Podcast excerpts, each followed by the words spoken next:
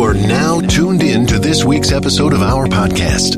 Today, we are going to interview some of the greatest and most influential minds in our field. By sharing our collective expertise, we will show you how to harness, control, and use your own skill set to achieve ultimate success and live the life you want. And now, please welcome your host.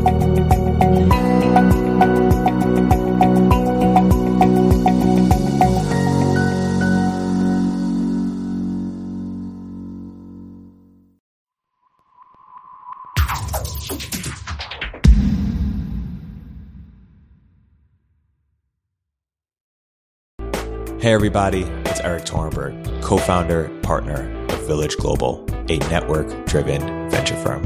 And this is Venture Stories, a podcast covering topics relating to tech and business with world leading experts.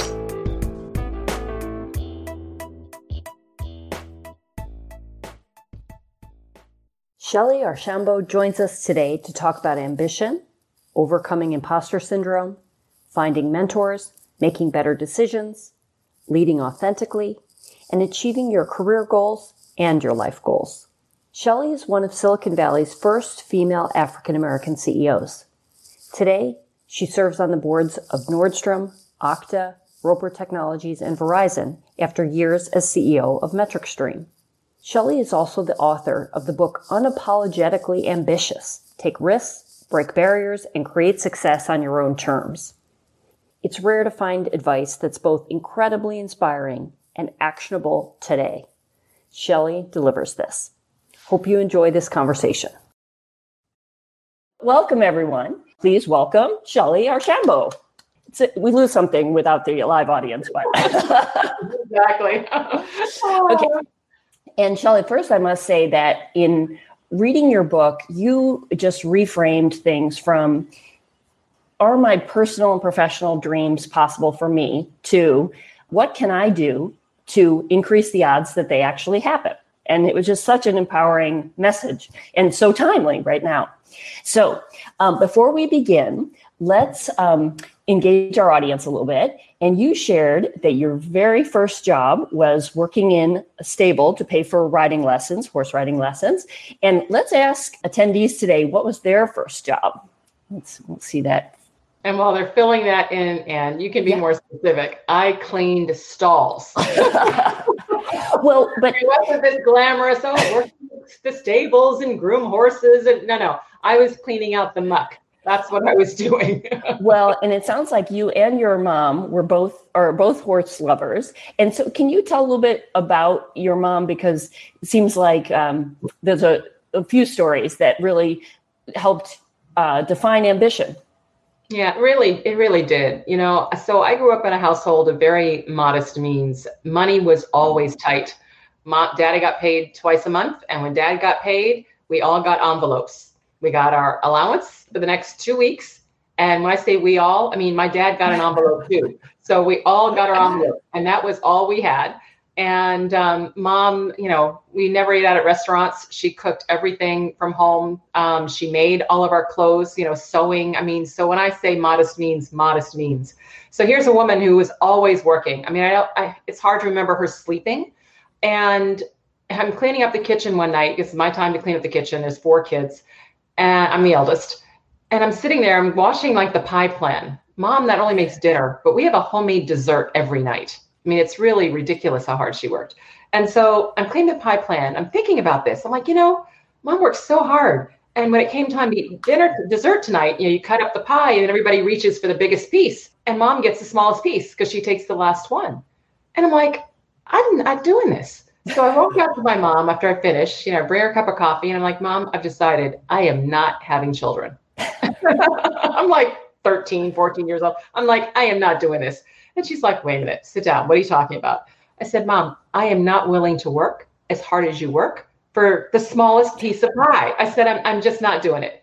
And she said to me, sit down. She goes, Shellye, I don't care about the pie.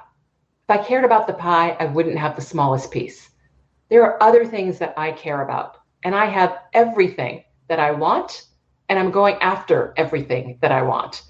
She says, the key is to decide what you want and focus on that and let go of the rest. I'm like, huh, Well, several years later, my mother bought a horse. a horse. I mean, here we are, right, with our envelopes and you know homemade clothes and the whole bit. But mom got her horse, so it taught me early to decide what it is that you want, and then go after it. Figure out a plan, make the trade-offs, make the choices. But you can have anything that you want if you're willing to work for it and make choices and trade-offs to get it. Love that, and I love in your book that you said uh, choices, not sacrifices. That's right. That's a real that and that part is really important to me, Anne, because people will ask me sometimes, "Oh my gosh, Shellye, with all you did, you must have made so many sacrifices." And what I say is, no, I didn't make a single sacrifice. Now, I made a ton of very hard trade-offs and very tough choices. But the difference between the two, that vernacular to me is significant. A sacrifice is something that I do completely for someone else, for someone else. And when you make sacrifices for someone else, you put a ton of pressure on that person because suddenly, if I'm sacrificing everything for you, then you better feel appreciative, right? You better have gratitude. You better thank me. You better do. And if you don't do that enough, then I'm going to get upset because I did all this for you and you're not even grateful, right? Think about in your lives, you can think of these conversations happening, right? So, no, no, no. When you do that, you give your power away. Instead, I make choices and I make decisions, contemplating obviously myself and everyone else, but I make them. I own them. There's no one else that I'm looking to for reinforcement, right? Over them. So I make choices and trade offs. I don't make sacrifices. Amazing. Um, and you've always been a planner. And at 16, you identified that you wanted to be a CEO. Yeah. So tell us, what does the planning process look like, both of really refining what you want and then making the plan? Yeah. So, you know, I became a planner because I, I learned that if I was intentional about what I was trying to achieve, I could improve my odds to actually get it. So what I did was I pick an objective, right? Whatever it is, it's my goal. What is it I'm trying to do? So I want to become CEO. I'm 16. All right, I want to become CEO. Look around. Not a lot of people look like me. Okay, odds are not in my favor. I'm used to that. So I say, all right, so what has to be true for me to become CEO? Which just means I have to do my research. I have to figure out what has to be true. So I do the research. What are their backgrounds? What are the skills? Where do they go to college? Right? What's I do all this stuff. And then based upon that, I say, okay, how do I make it true? Which becomes my plan, my action of how I make it happen. So it was then that I said, all right, well, people don't look like me, right? I need to have the best credentials possible because people aren't going to assume that that's something that I can do. So I decided I had to go to the top business school. So I went to Wharton, right? I mean, it was just all these decisions. I picked technology, not because I was a programmer or frankly in love with tech at the time, I picked it because it was a growing industry. And growing industries have growing companies. And growing companies never have enough resources, as you guys all know. And therefore, if you're good at what you do, underscore good at what you do, you will get more opportunities faster to take on more and more responsibility. Well, that fit my ambitions. I wanted to do all that. So every decision I made was in line with that overall plan. And I did that professionally, but also personally. Any goal. What's the goal? What has to be true? How do I make it true? And then I execute. And we're operating now in an unprecedented time, right? With the pandemic and things like that. How do you handle it when life throws a curveball that really needs to change a plan? Yeah, no, definitely plans. I mean, I, whole, I have a whole section of the book called Swerve, right? And the reason it's called Swerve is because, yes, you can make plans, but it doesn't mean everything is going to happen that way. So you have to be flexible and agile and figure out a different approach when you do get an obstacle or roadblock or something in your way. So right now, pandemic, economic situation, political mess. I mean, all all kinds of things happening that affect your business, your strategy, your customers, right? So what do you do about it? Well, first is you make sure that you've got the basics covered. So solve the crisis. If there's a crisis that this has caused, solve that. Once you've solved it, though, keep your eye on the prize. Don't get distracted with all this noise. You know, it's almost like you know, three and four year olds. I'm right now in Tampa, Florida, and I have some grandchildren. Three and four year olds. What do they do? They'll spin around. They love to get themselves dizzy, right? They spin and spin and spin and they'll wobble. And next thing you know, bam, they're flat on their back, right? Typically giggling, but flat on their back. Well, you can use the same analogy to when crisis and all, pandemic, economic, racial justice, right, global challenge, political, all this stuff is chaos and craziness. So what do you need to do? You have to focus. It's like a dancer. A dancer can spin and spin and spin and spin and stop and go on fluidly. Don't get dizzy at all. Why? They pick a focal point and they keep their eyes trained on that focal point and they spin, whip around, spin, whip around. As CEOs, as entrepreneurs, we need to keep that focal point. That what's the prize? What is the strategy? What is it we're trying to do? And once you get things in place that you're out of the crisis, stay focused on that and make decisions consistent with that. Don't let yourself wander and get pulled into all these other directions. Otherwise, you'll end up flat on your back like a three year old. Hopefully, giggling, but still. Um, uh, okay, we're going to jump around a little bit. You have a very unique strategy for working with mentors. You say adopt them. Can you tell us about that? Absolutely. So, just a quick story. When I was uh, at IBM, uh, probably I don't know six or seven years into my career, IBM decided that they wanted their high potential people to have mentors, and they asked us who we wanted our mentors to be. Well, I picked a guy that I knew was a couple levels above me. I thought he liked me. I said, "Great, I'll pick a Roland." So I put his name down. Well, several days later, he calls me back, Shellye.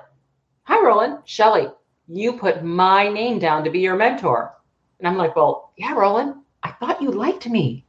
And he said, Shellye, you've got me. Go get somebody else. And I was like, oh. So I, I learned a couple things in that very short period of time. One, I had mentors that I didn't even know were mentors. It doesn't have to be a formal relationship. And two, I can have as many as I want.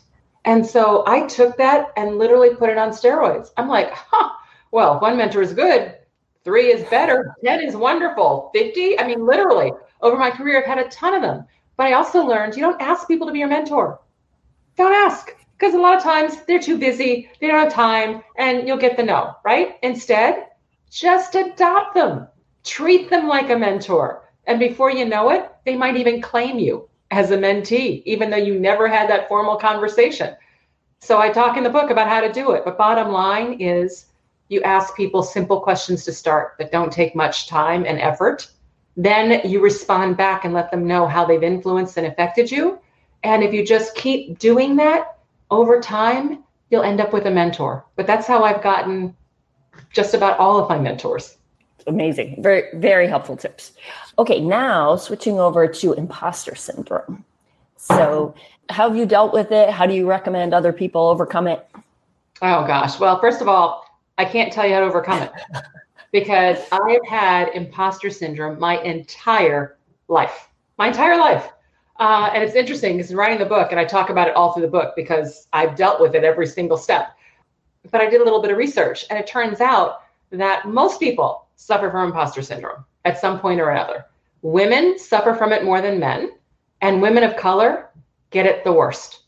So I can't tell you how to get over it because believe it or not, I still have it at times. Crazy. But I can tell you how to deal with it. And the way you deal with it is number one, realize that it's not you, it's actually in the environment. If everybody suffers from it, then it's in the air. Okay. So when you hear that little voice, realize it's not real. It's just kind of in the air. It's like television. Sounds real, looks real, makes you can feel real. It's not real. We tell our kids that all the time. It's not real. Don't get scared. Don't get worried. It's not real. Well, this little voice telling you you're not capable. Oh, wait till they find out you don't know as much as they think you know, right? What makes you think? I mean, all those things that little voice is telling you, that voice is not real. All right. If that doesn't work, then realize that the time you feel imposter syndrome is typically when someone else is offering you something a job, an opportunity, join a group, right? Enter a room, speak in for whatever it is. It's something is happening. And that's when you start to feel it. Well, if they've asked you, if they've invited you, if they've offered something to you, it's because they believe you can do it. So if you can't believe in yourself, believe them. And if that doesn't work, fake it. Fake it. I love that. Right? Love Just it. act like you know what you're doing until you do, because you always do. Eventually, you always figure it out. So just shoulders back, heads up, and walk in that room mm-hmm. like you're confident. Well, related to that, you have a tip that says broadcast your ambitions. Can you tell more about that? I honestly believe that if you don't tell the universe what you need and what you want, the universe can't help you. And I firmly believe that the universe will help you because it's helped me all the way through. If I let people know what I want, people generally want to be helpful. So, how do you do that? Well, you don't walk around saying, "Oh, hey, I want to be CEO, so you know, figure it out for me," right? no, it doesn't work. Nobody wants to help that person. Um, but instead, if you just ask people for help, and you can do that and share your aspirations at the same time. For instance, the conversation is, you know, and one day I aspire to be the chief marketing officer of a retail company, right? Do you think I have the potential to do that? And typically, when you ask a question like that, all you're asking about is potential. So, most people that you would say that to will say yes, because it's no commitment, right? Wonderful. Now you've got them hooked. It's like fishing. So, once they say yes, you say, Great. What experiences do you think would help me compete for that kind of job? What skills should I be developing? It gives you a chance to ask for the roadmap, right? The roadmap. And then it gives you a chance to then check in with the person on, hey, you suggested I do X, Y, and Z, and I've done Z. Here's what happened, right? And I'll, now you've got a supporter. So, you know, I find that people think that asking for help, asking questions, right? They think that's a sign of weakness. I will tell you, it is a sign of strength. It's a sign of strength. So reframe that in your mind because the best way to, I found, to do almost anything is to either ask for help or give help. Super. And this is a perfect segue to a question we have from Nate Wynn in the chat, which also is referenced in your book. And so, what Nate says is How do you recommend we balance between showing confidence in our work and being vulnerable enough with mentors or others to achieve growth? And maybe related to that is a point in your book there was a study that said women didn't used to ask for anything now they're asking more but sometimes when you're asking you're perceived as bossy or aggressive or something like that so yeah, absolutely. So a lot of things wrapped in there. So first, with regards to this whole notion about being confident and yet vulnerable. So I will tell you that vulnerability is absolutely a side effect of being ambitious. You have to show vulnerability because when you ask for help, when you ask for advice, you're being vulnerable, right? When you share things that you're not quite confident about and all that, you're being vulnerable. But if you aren't being vulnerable, then you can't learn from others. So you have to be vulnerable um, in order to be able to a- achieve all these things. With regards to asking, and especially women, so yes, women are asking more, which is good, but we have such a narrow lane that we're allowed to walk before we're considered too weak or too bitchy, right? I mean, you know, we've got this kind of this lane. Now, women, it's narrow. Women of color, it's like pencil thin. Right? So just so we're clear. Um, so how do you how do you do it? Now, first of all, a lot of people say, "Well, gosh, why should I have to act different? That's not fair." Well, you know what? Life isn't fair. That's another thing you'll hear over and over in my book. It's not fair. So you can either spend a lot of time focused and upset that it's not fair, or just figure out how you make things work in your favor, given the environment that we've been dealt. And then over time, as more and more of us are successful, people will see a different paradigm. But how do you do this? You let people know what you want, but you don't do it with, here's what I want, here's why I should get it, the whole bit. That is, that's professional, absolutely professional. But for women, doesn't work. Women of color, absolutely not. No, what you have to do typically, what I've done is to go and tell them what you would like, right? Not so much what you demand. And again, I always do it by asking for help or feedback, you know, in terms of, well, you know, one day I aspire to be promoted. Um, and here are the things that you've suggested that I need to do. Here's what I've done, right? What else needs to be shown? Because this is something that I'm very passionate about and really want to do. I mean, so you do it in a way in which you are asking for their help to support you, right, in something. Now, Are the times you need to ask for something? The answer is yes, but you try to ask for it in a way that shows others how it helps them. I negotiated once for a job uh, at a company called NorthPoint. They were offering a job for EVP of sales. But when I asked them how they were going to measure success, they said by reducing their cost of sales while growing, right, the business. And I said, well, then I want marketing too, right? Now, I didn't say, then I want marketing too, because that would have been like, okay, no, no. But what I did say was, if that's what you want to achieve, 50% of your cost of sale is typically in your marketing budget.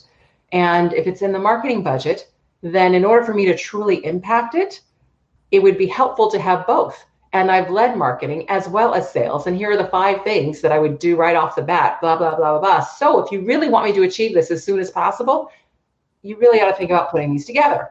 Now, did I ask for that? Yes, I did. But did I do it in terms of how it will help them and why they should want to give it to me? I did. And you know what? They did. They combined the job.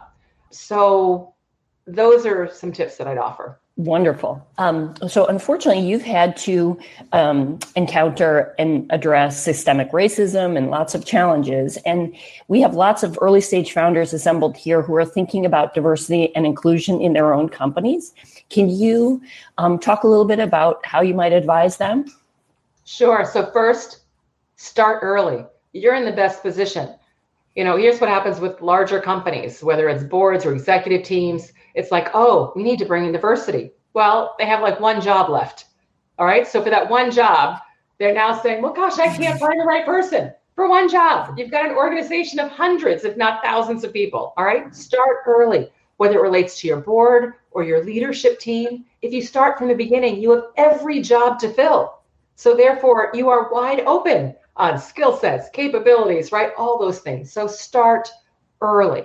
If you don't have the network, spend time, build the network, leverage other people's networks, but be intentional. The key is be intentional. It's not going to happen by accident because by accident happens with what we can immediately see and touch, which is our existing networks.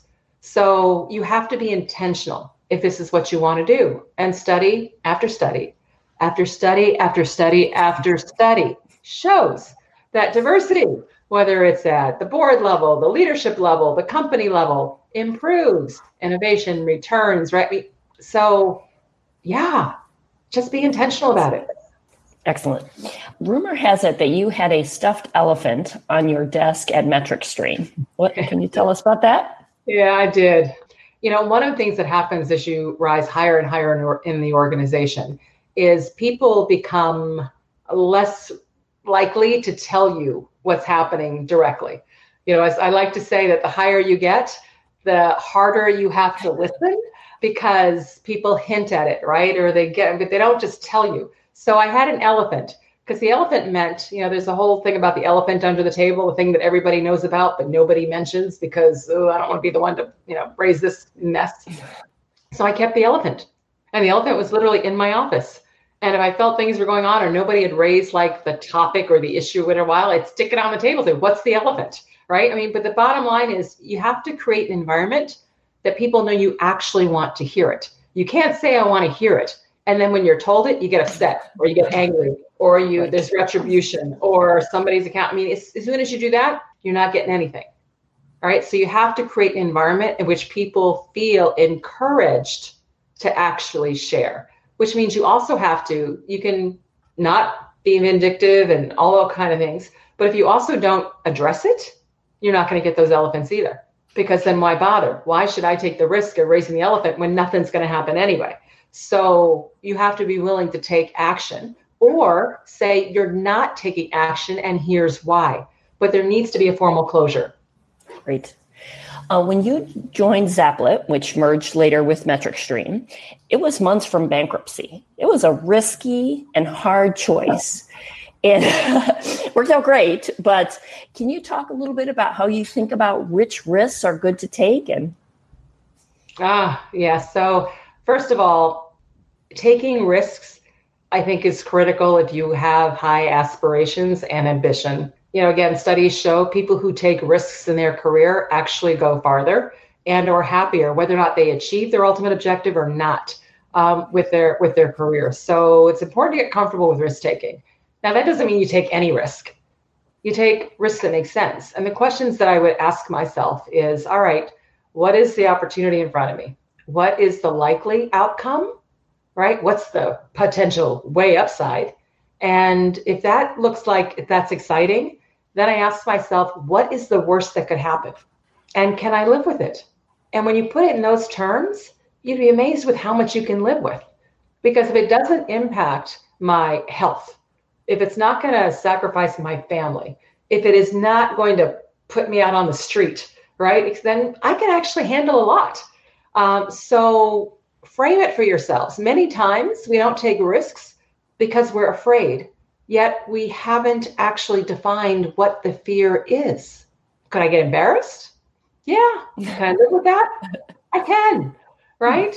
Could I? I mean, so if you really dig into those things, um, I think you'll find that you can actually take more risks. I like to tell people deal with facts, not with fear. You know, think life is scary. The world is absolutely scary. But if you figure out the facts, the why, what could really happen? What is it we're really scared of? And really peel the onion back, many times it becomes a lot less scary. And therefore, you're willing to take the risk. Love it.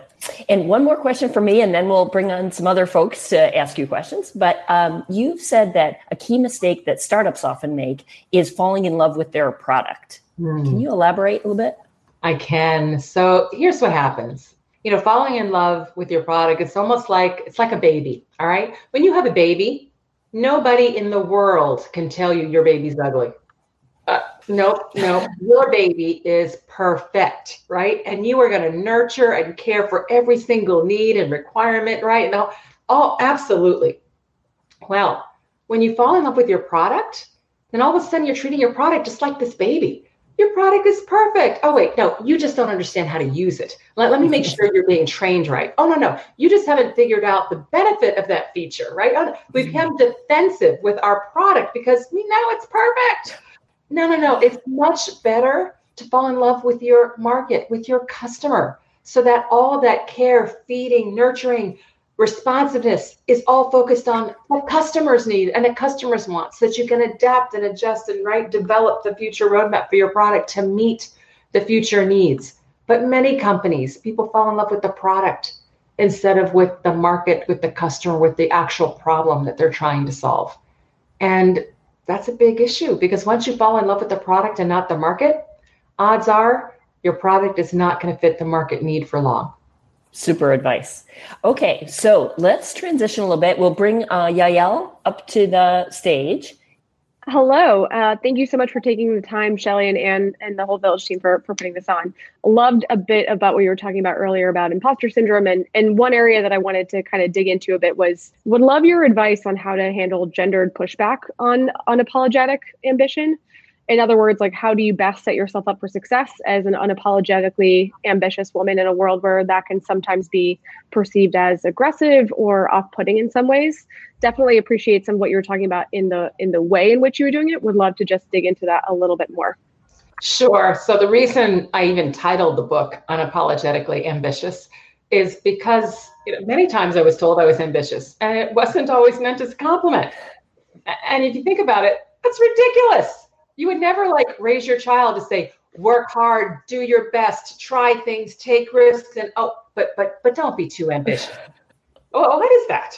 So, yeah. you know, unapologetically ambitious is everybody, everyone deserves to be ambitious, and we shouldn't have to apologize for it. So, when it comes to the workplace and what we're trying to do, right? When people say things, so here's what I do, you know, what I learned to do is if I got the feedback on, oh, they're too ambitious, or, and again, is meant as a negative, or anything along those veins, because sometimes that's what they're saying, but they don't use the word ambitious, right? And I'm sure you've experienced that. What you say, what I used to do is I would act like I was kind of stupid. You know, I would like be like, oh, what, what do you mean? Can you, can you, can you explain that to me? All right. Now, why did I do that? Because many times people don't even realize what they're saying they just don't realize. So now they have to explain it. You're too ambitious or whatever this. Now they have to explain it. And you know what happens? I just keep digging. I mean, I just keep saying, I mean, explain. What do you mean? Can you give me an example? Right? How would you have handled that? What and what happens is they realize it's kind of ridiculous. All right, they realize it. So instead of taking it at face value, never take those kinds of comments at face value. Don't take it and say, geez, can you believe that person said that? No. You actually, if it's at a meeting, if it's anything afterwards, say, hey, you know, I, I just want to make sure I understand and take the feedback. Right? Can you just help me understand? But many times doing it that way, you can actually help change a perspective one person at a time. Super. That's Thank wonderful. You so Thank you. And now up next is Amrit. Hey, Shellye. Uh, hey, Ann. Thanks so much for uh, uh, for this awesome session.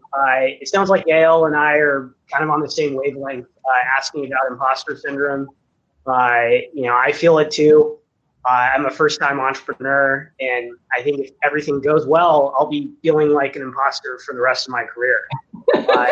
yeah, join the club. so in that spirit, I you know I, I really honed in on your uh, uh, comment to fake it like you uh, fake it till you make it. Uh, it sounded like you had some power pose ideas.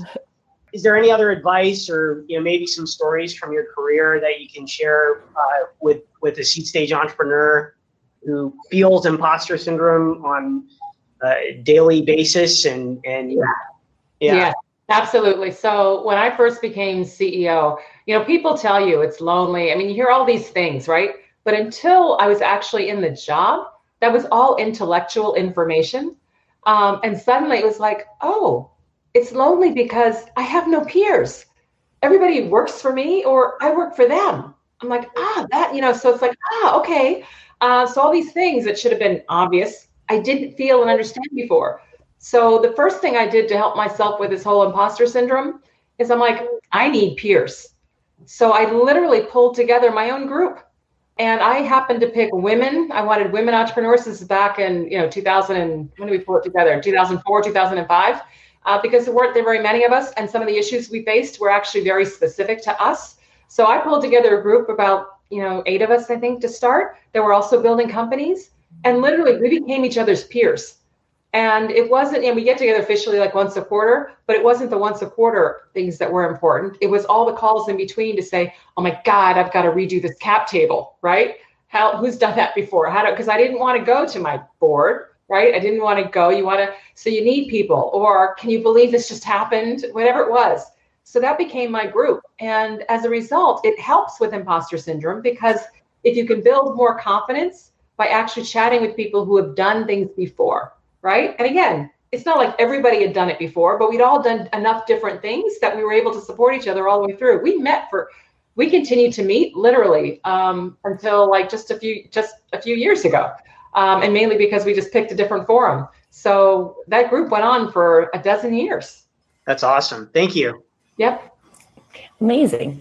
And um, we have another question, which is, what do you do when people aren't well intentioned and when you follow up with the questions you suggested like oh can you give me an example? And they're not forthcoming.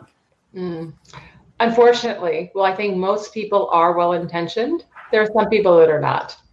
So if you figure out that they are not then you just have to treat them like a roadblock and you figure out a different way around it. It's hard to to change uh, a person's values, a person's personality, a person's, you know, all, all those things. Um, fortunately, in my experience, those people have been fewer. You know, in general, most people are actually well intentioned. They just don't always have the tools or don't always understand or haven't had the experience or, you know, all those other things. But when I find ones that are just not, they're not going to get it, and it doesn't matter how much time or effort, I just treat them like a roadblock and I work around them. Great. And we have uh, a question from Rachel Craig, who's going to join us on the stage here. Well, oh. hi, Shellye. First of all, thank you so much for this amazing talk. The question I have for you comes from I'll pick on myself. I've got a 50% female team, many women of color that I work with. And so, one of the things we talk about is that when you are a woman of color in the workplace, there's an unfair extra burden of discernment when you're hitting a growth challenge, right? Is it one, you know, something that I should take control of in terms of learning a new skill? and developing myself? Or two, is this a bias that I need to tactfully push past and find a way to get around so that I can grow? And I'm curious how you think about coaching and developing that discernment ability, which is so important, uh, particularly to women and women of color's careers. Mm. So, you know, I, I think it's important to be continually learning, right, and growing. And when you think about skill sets that you need to have yourself versus mm-hmm. others have, a lot of that's tied to your ultimate aspirations of what what are you actually shooting for. So it's hard to answer in a vacuum. There isn't a general statement, but I want to say, given the audience of you know Global Village is typically entrepreneurs and investors and whatever, I'm going to assume that um, you're either trying to build companies yourself or build companies by bringing financing to build companies. And that's the overall objective. So you want to make sure that the skill sets that are required to be successful in those capacities that you are absolutely building. You know, but there's but there will definitely be others that you don't need to build. But if you're not going to build them, make sure they're always a part of your team somewhere. You know, I, one of the things I like to say is focus on your strengths versus mm-hmm. on your weaknesses. You know, weaknesses need to be at par so they don't actually bring you down. Um, but you don't need all of your skills to be strengths because there are some things that you are, you know, naturally better at. And if you spend five hours taking something that you're good at and becoming better, you're going to become way better. Whereas if you take the same five hours and put it towards something that you're really not very good at, you don't really enjoy, you're going to move the needle maybe an inch. So that's kind of a wasted effort, right? Why move an inch when I could probably move a couple feet? if I actually mm-hmm. spend the same time, right, strengthening strengths. And in general, you're known for your strengths. You're not known because of your okay weaknesses, right? You're known. That's a great point. So continue to refine and strengthen those strengths because that's what you will be known for. Sure. So double down on your strengths. Thank you, yeah. Shellye. Mm-hmm. Great. And Shellye, in the book, you had a comment about leadership. You said, I think something like some of the most productive people get things done with or through others. How, how have you thought about leadership in your career and what advice might you have for early stage founders that are thinking this through? Yes. So again, founder, early stage founders, you know, CEOs, many times people think, oh, once I'm a CEO, great, I get to make all the decisions. And it's just the opposite. You know, you should be making fewer and fewer decisions the higher you rise in an organization. And people are like, what are you talking about, Shellye? What do you mean? right? But the key is you want your team to be making decisions. Yes, you ratify, right? Yes, you approve. Yes, you agree. But you want them to be the ones that are developing these strategies, that are making decisions, right? And coming to you with, okay, here's the recommendation. Here's what we should do. You don't want people coming to you with, here's the problem, here's the situation. What should we do? You want people to come and say, hey, here's what's going on. I think we should do this, blah, blah. You say, great, go do it. Do right? That's what I mean. So when you think about it, as founders, one of the biggest challenges is releasing that control because many founders actually are real control freaks because almost by definition, you know, it's your baby, right? You, spent all this time, effort, everyone make sure everything is going right and it's working. And so you need your hands everywhere. Well, when you do that, you actually suppress the ability of the team to grow. And in suppressing the ability of the team to grow, you're suppressing the ability of your company to grow. So you want to make fewer decisions, not more. And you want to figure out how to get more and more work done through others so that you're modeling the right behavior because you want that tier to do the same thing to the next tier. The way you get leverage in building your company is by actually enabling everyone to be as efficient in their ability to make decisions and execute right as possible Super. And it, you're very successful. You've accomplished a lot, but I bet you still have plans for the next few uh, wave or next chapter. And um, if you're in the interest of broadcasting your ambitions, what is next on your plan? Uh, you know, here's so here's the interesting one. You're right. I've had a plan forever. I've always been doing my plan. Um, but I will tell you, I find myself in a place where I'm very uncomfortable, right? And I'm very uncomfortable because uh, some of you may know if you've read the book, but if you haven't, you don't. But my husband passed away last year. Um, yeah, we had been married uh, almost 35 years. Uh, and I could never plan. He had a terminal cancer, so we knew where this was going. Um, and I could never plan without him in the picture. I, my, I just couldn't do it. And so when he when he passed, you know, I found myself where I don't actually have the plan. So I said, you know what? I spent the last, whatever, 40 some odd years of my life telling the universe what I want, I'm going to listen to the universe and figure out what it wants for me. Wow. What I do know is I'm focused. This whole phase of my life is focused on impact and inspiration. I want more people to be able to achieve their aspirations. And wow. that's why I wrote the book to give you the tools and show you how to do it. That's why I'm spending time talking and doing all this. And then in the process, I'm going to listen to figure out okay, is there something else that I can offer and do that will actually help make that broader impact um, on people? So that's where I am. I'm listening. Wow. Right well, thank you for sharing that, and um, you know our heart is with you in in, uh, in condolences. But um, so excited to, to, for this next chapter, and you are delivering on the inspiration. We have one last question. Okay. Um, can you tell us about a time you failed and how you overcame it and moved on, um, even in the face of imposter syndrome or you know other doubts? Oh gosh, yes, there were. I'm trying to think of a good, a good well, given the entrepreneur's focus. So um, MetricStream. Uh, so here we are. You know, turn this company around because um, we I took the job in the early 2000s. Dot com bubble burst. Right, the whole bit. It's a mess. We finally get it on track. We are evangelizing about comprehensive compliance and risk because there's no market, but we believe there's a solution. And we're getting our first customers and we're getting going. And finally, the analysts at the beginning of 2008 say, ah, there's a new category. Gartner publishes a magic quadrant for governance, risk, and compliance, and MetricStream's a leader. Yes, right? So we're going to double down. We're going to invest in sales and marketing and implementation people to take advantage of this growth. And, and we'll raise money in 2009. Right. right. Everything went great for a few months. And then, you know, fourth quarter, slam shut. And it's like, are you kidding me? so we limp into 2009. And when I say limp, I mean limp in, you know, we have fumes for dollars. So remember, we're going to raise money and on the growth and all this kind of good stuff. And so here I am with this team that has worked so hard. And are we going to fold or are we going to fight? Now, talk about a risk. You know, I it, in February, right? We did not have enough payroll to make it a whole nother quarter.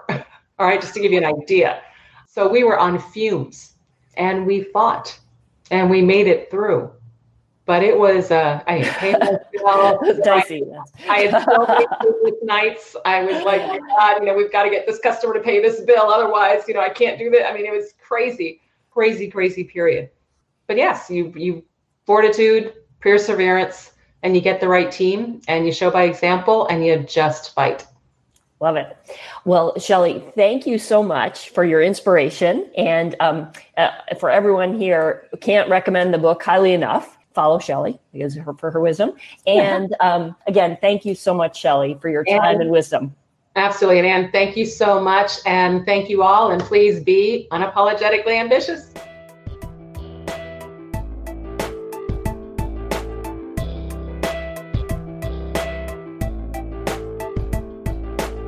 If you're an early stage entrepreneur, we'd love to hear from you. Check us out at villageglobal.vc.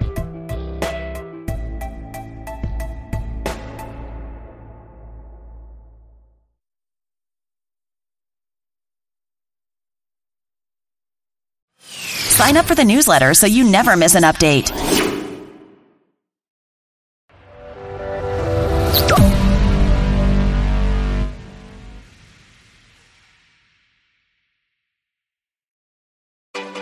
Neural networks, random forests, unsupervised learning. These are just some of the concepts being researched and utilized in security today. But what do they mean? How do they work? And who are the people that create them? These are the questions and more we'll explore in Security Unlocked, a new podcast from Microsoft. In each episode, we'll deep dive into the newest security research, threat intel, and data science with a special focus on demystifying AI and machine learning. And we'll profile the diverse and fascinating people working on security at Microsoft. Listen and subscribe to Security Unlocked, available now wherever you listen to podcasts. Today's episode is brought to you by Patreon. If you're interested in supporting the show, go to patreon.com slash Joshua Velas and become a $2 backer today and get early access to the new episodes.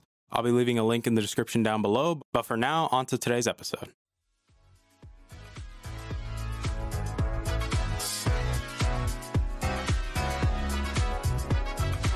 You're listening to the Augment Experience podcast. I'm your host, as usual, Joshua Velas. I'm a student, musician, and a gamer at heart. Join me as I sit down every week to talk about all the latest news in the technology, business, and video game world. I hope you guys enjoy.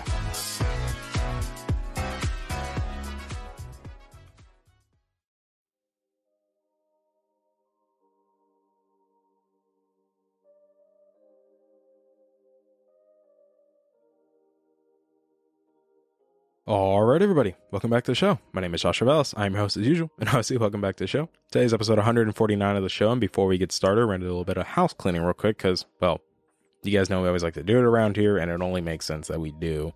And, well, this is the last house cleaning for the year, so, you know, depending on how you view this year, it could be good or bad, but we'll get into that. But let's do the last house cleaning for 2020. So, I do want to say thank you guys for coming back and listening. Today's episode, it really does mean a lot to me. You guys constantly keep coming back and keep downloading these episodes. You keep sharing these episodes. You constantly keep letting me know how you feel about them because it really does mean a lot, to be honest, to me. It does. And I've been very honest and transparent about that, that it really does mean a lot to me. I also want to say thank you to the Patreon backers. You guys have continued to be great. You guys have continued to, you know, grow throughout this year. We've only had one backer and now we got two. So hey, that's a victory, man. We increase Patreon backers. Even if it's just by one person, it's still an increase. And that's really all that matters to me, to be honest. If I'm being transparent with you guys, it, it's just being honest. Like an increase is an increase. But I do want to say thank you guys. You guys are great. I do want to say that if you do want to become a Patreon backer, you can obviously click the link down below, whether you're listening to the audio version or watching the video version on YouTube, that you can just click the link down below and you can become a Patreon backer. There's two tier setups, so you can just choose whichever one you prefer or which one, you know, overall you prefer or which one you feel like you want to pick. I do also want to say thank you guys for this incredible year we've had so far. And I do want to save that part a little bit more for the actual like discussion, which I can't even say it's a discussion because it's a real talk episode. But I do want to say thank you guys for everything. And you guys are great. But let's get right into the real talk now because this is me. I wanted to save this for a little bit later. And I wanted to do two episodes this week. But I decided that it was better to do one, given my personal circumstances going on, which in due time I'll explain. Or if you know me in real life, that that can be easily explained. But I do want to say that I decided to go with one episode this week because I wanted to do a recap of 2020. I know what you guys are thinking. You're like, Josh, you know, mm, 2020 has been a very interesting year. And I agree. 2020 has definitely been a very interesting, peculiar, like, just whack year, if I'm being honest with you guys. Like, this year has been pretty crazy. And I can attest to that. A lot of stuff has happened this year. A lot of stuff has changed this year. And I feel like I just want to reflect on it because even though, yes, this year has been shit, I'm not going to lie to you guys, it's been pretty shit. There's been a lot of good come out of it. And I do want to reflect on that because I feel like it's just not healthy or accurate to just state all the negatives and pretend that that's all that's happened because that's not true. That's not what happened. That's only a piece of the puzzle. And I do want to reflect on it a little bit because I feel that, hey, maybe this can give someone a little bit of perspective or introspective that they can look back at this year and be like, hey, yes, a lot of bad stuff has happened this year. We're not going to pretend that a lot of stuff hasn't happened, but we're also going to acknowledge the good because that's also important is we acknowledge the good and there has been a lot of good and i do want to acknowledge that. Like yes for me 2020 has started off a bit funky because the whole stuff with my family with my grandfather passing and school just being annoying like i was barely in what my the the spring semester of 2020 and I was just getting into my circuits class for college and I was still pursuing engineering at the time. And yeah, that class was kicking my ass because it was a very difficult class. I didn't expect that it would just jump this I didn't expect the difficulty to jump that much, especially when something that I felt very comfortable with the material that I was like, okay, I get this in class, I get this how this works, how this works. And then when it came to the second test, I barely passed with the skin of my teeth. And then the third test was just brutal because, well, because of COVID, we had to transfer to online classes and the teacher just wasn't very, I wouldn't say adept to adapting to it, but she wasn't the best at accommodating the transition. And that made things much difficult. And it ended up making me fail the class. Like, on top of the whole thing with my grandfather, because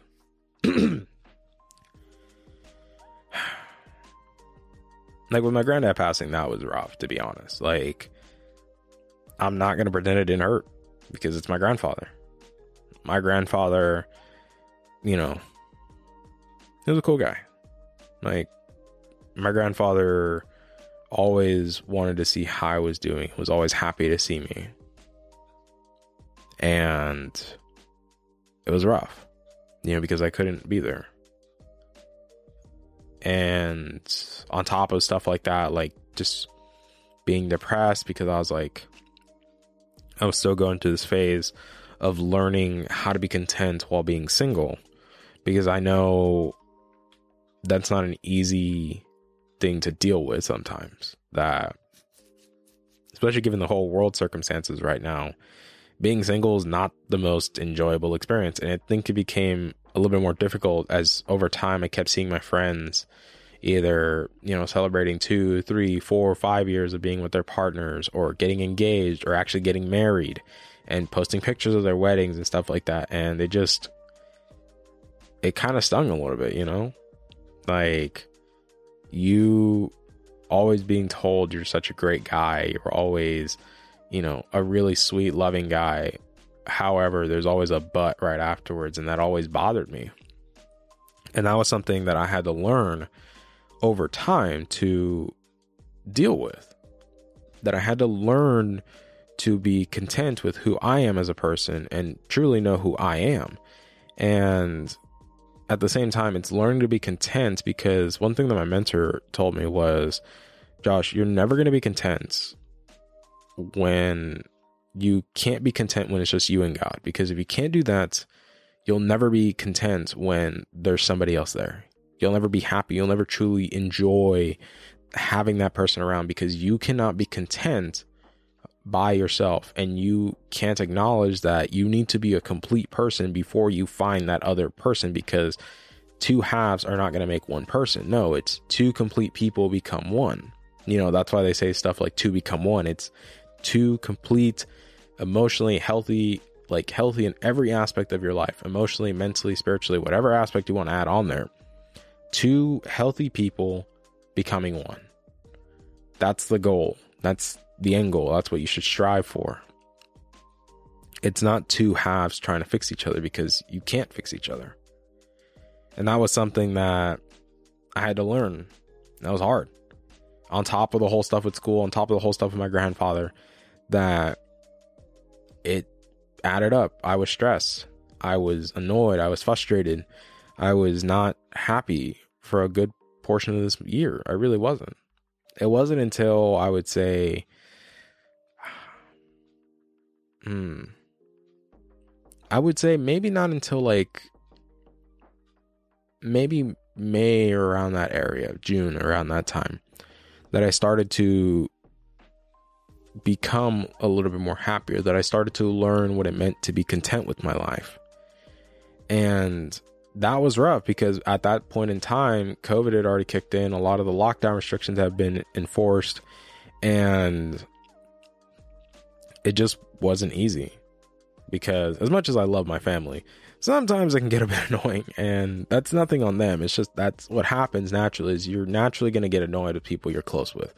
Like some people say, Josh, that's weird. No, that's perfectly normal because that's human interaction is you're going to get annoyed regardless. That's okay to get annoyed people you care about deeply because you're such, I would say you're very vulnerable with each other because you know each other that well.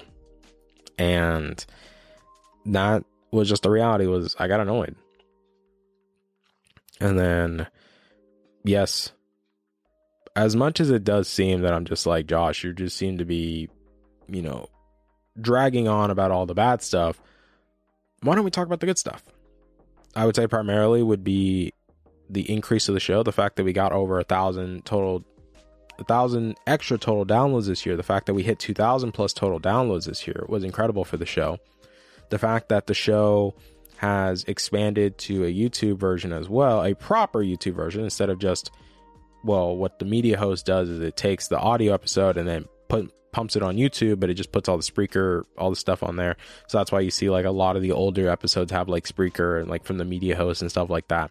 But it's still the same episode as the audio version. It's just published like that. But the fact that we were able to start a proper like YouTube version of the show, like video and everything with, you know, video production, video editing and stuff like that.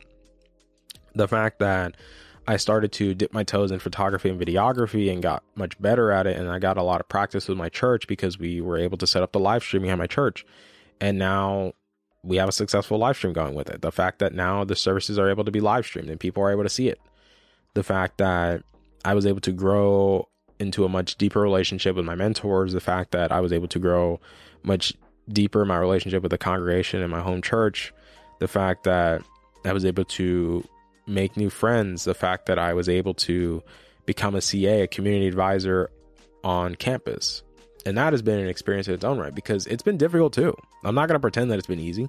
There's been highs, there's been lows, there's people that like me, there's people that don't like me, and that's okay. That's normal. That's part of the process. But it has definitely been rewarding because I was able to do what I said I wanted to do.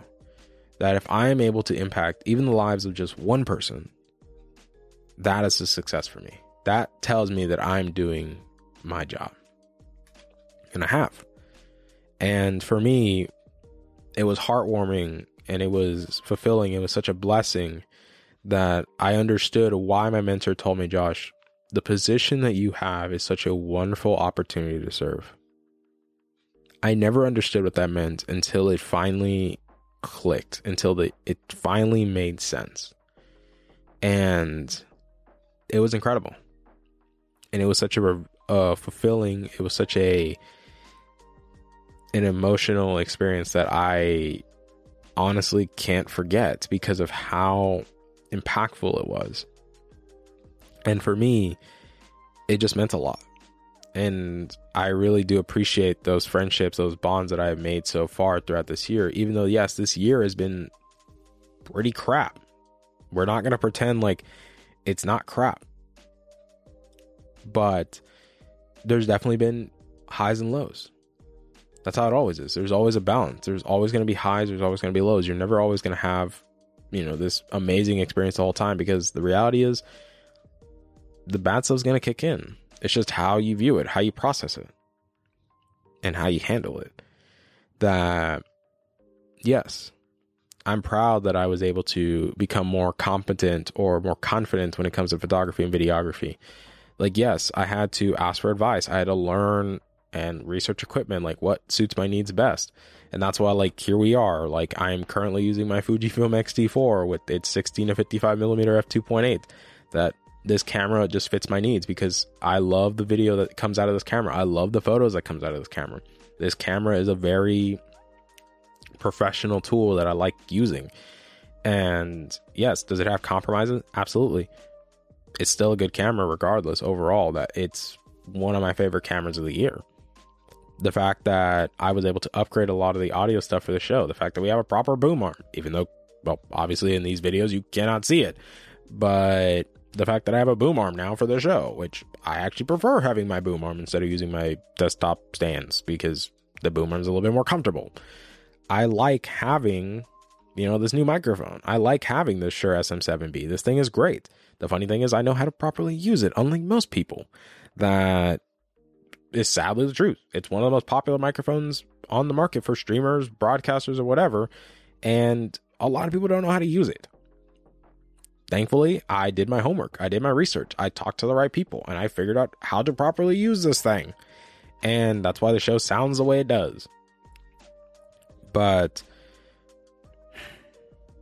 even though there's all this growth, there's all this progress, you know, also another thing is like getting my car again. The fact that I got a car again after my accident that happened in 2018.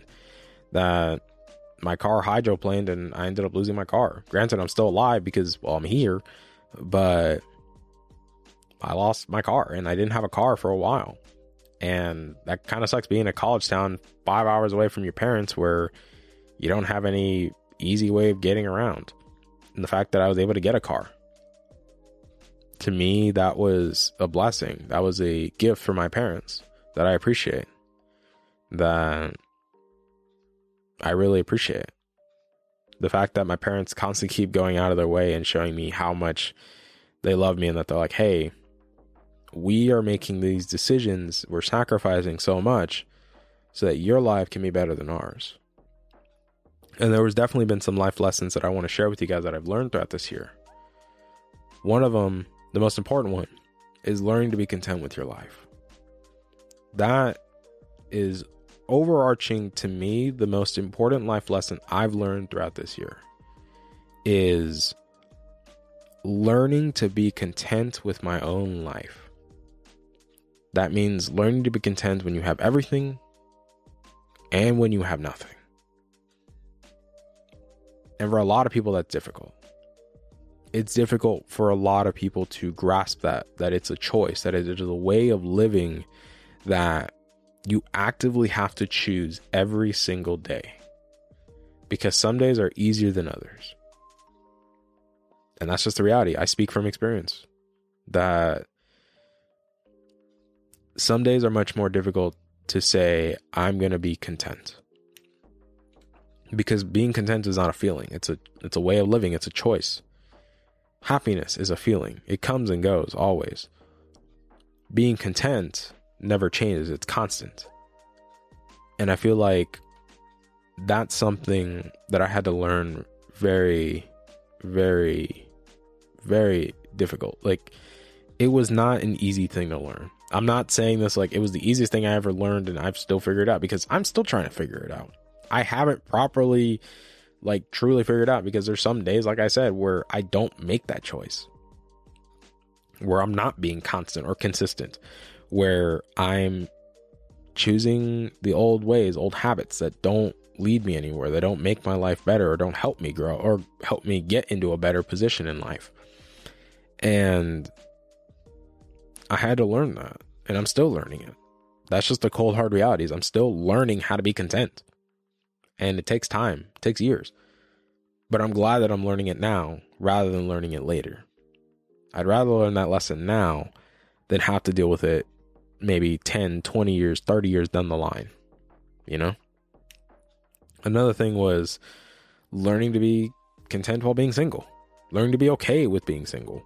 That, hey, it's okay. Being single is not a curse, it's a blessing. Use this time now to grow, to grow as a person, know who you are as a person, and then the right person will show up.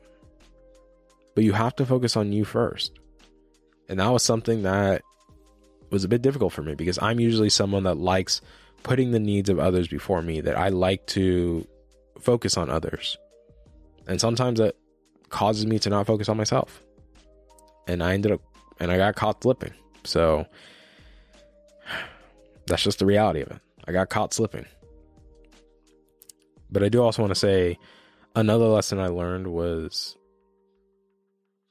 I wouldn't say follow your feelings because that's a terrible piece of advice, but I would say learn to take the hint.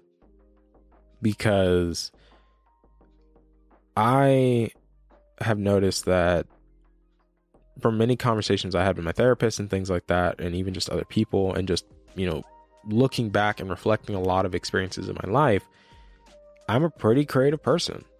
I've been told this multiple times. Like, Josh, you're actually pretty creative. You like drawing, you like, you know, taking photos. Obviously, I like streaming. I like playing on the playing on the computer with the guys or the Xbox or whatever. And I took it and I started doing photography and it's really fun to me. It's really enjoyable. I like doing it. I like taking portraits for people. Like, I eventually want to get a position where I can shoot weddings for people. Granted, am I going to be a full time wedding photographer? Mm, probably not.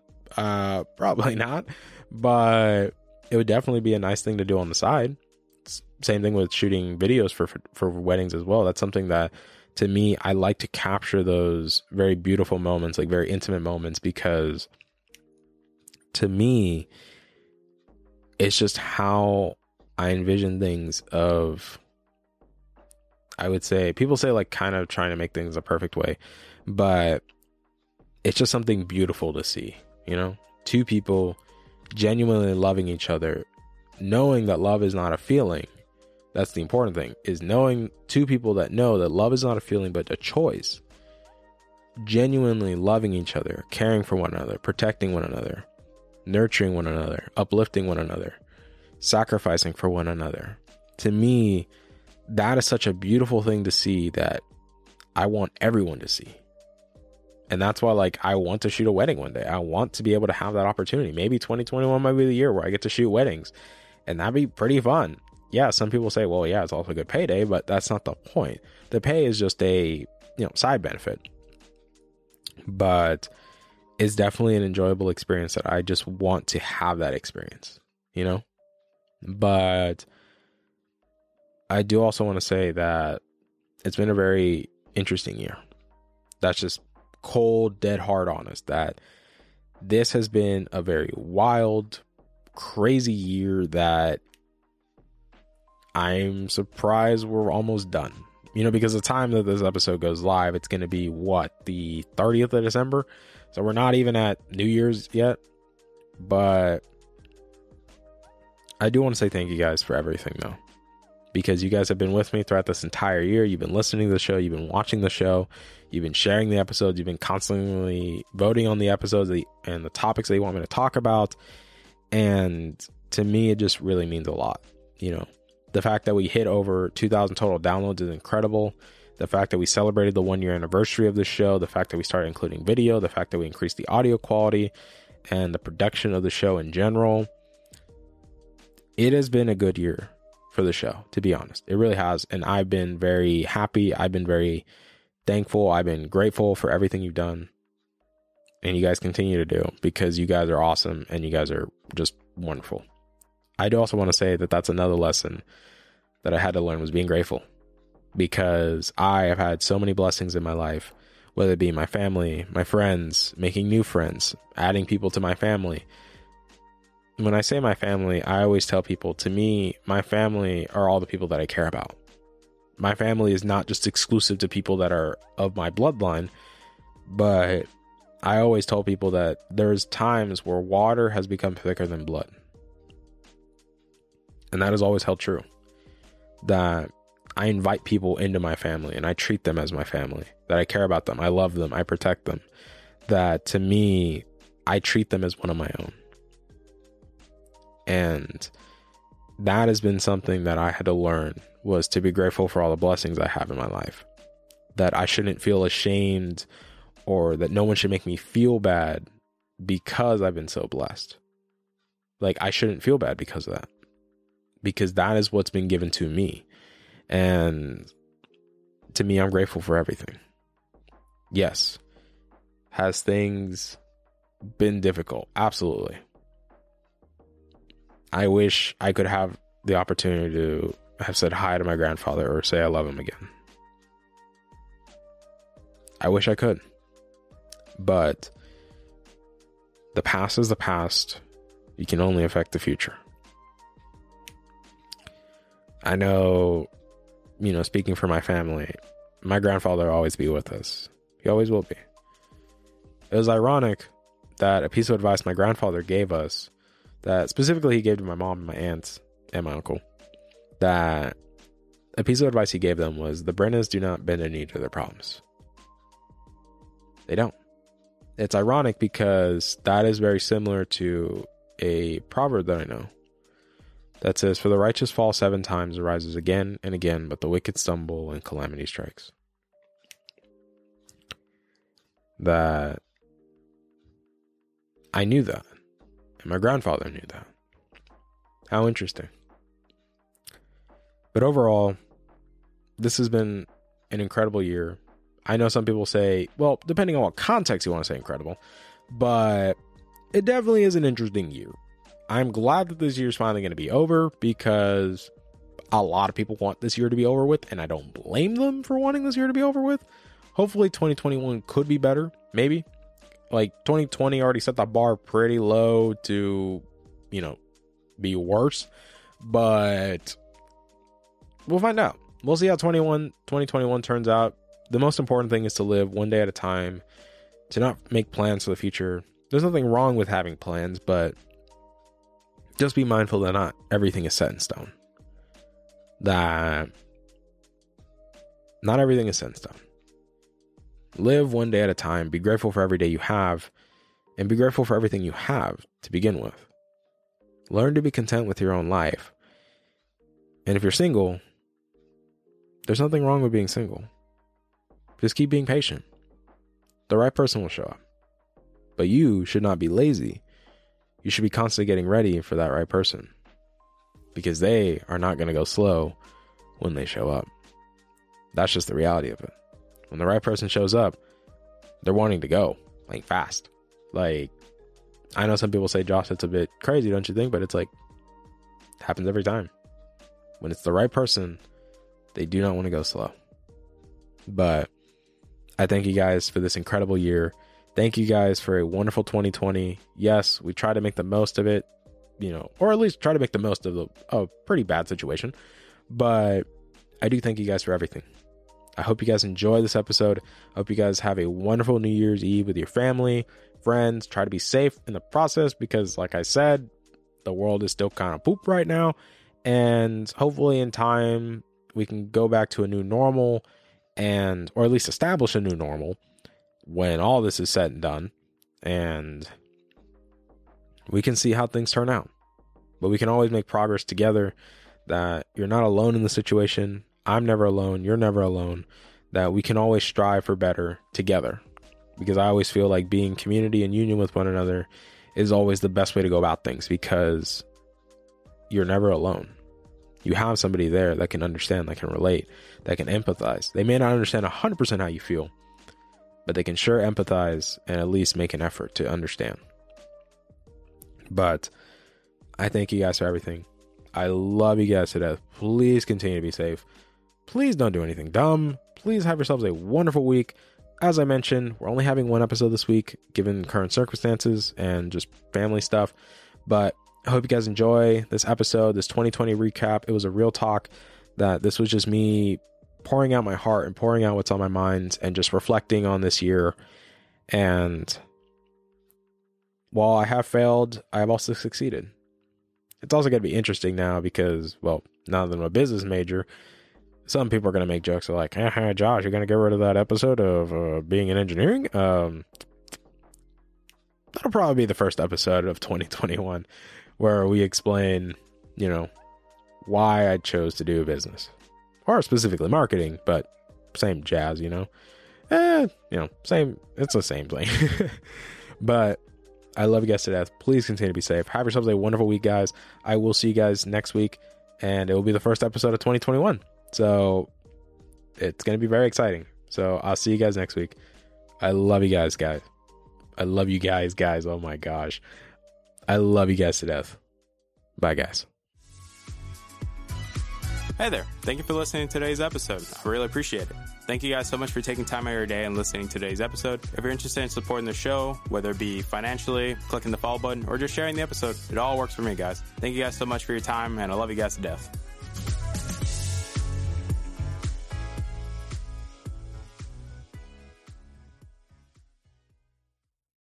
Neural networks, random forests, unsupervised learning. These are just some of the concepts being researched and utilized in security today. But what do they mean? How do they work? And who are the people that create them? These are the questions and more we'll explore in Security Unlocked, a new podcast from Microsoft. In each episode, we'll deep dive into the newest security research, threat intel, and data science with a special focus on demystifying AI and machine learning. And we'll profile the diverse and fascinating people working on security at Microsoft. Listen and subscribe to Security Unlocked, available now wherever you listen to podcasts. Neural networks, random forests, unsupervised learning. These are just some of the concepts being researched and utilized in security today. But what do they mean? How do they work? And who are the people that create them? These are the questions and more we'll explore in Security Unlocked, a new podcast from Microsoft. In each episode, we'll deep dive into the newest security research, threat intel, and data science with a special focus on demystifying AI and machine learning. And we'll profile the diverse and fascinating people working on security at Microsoft. Listen and subscribe to Security Unlocked, available now wherever you listen to podcasts. All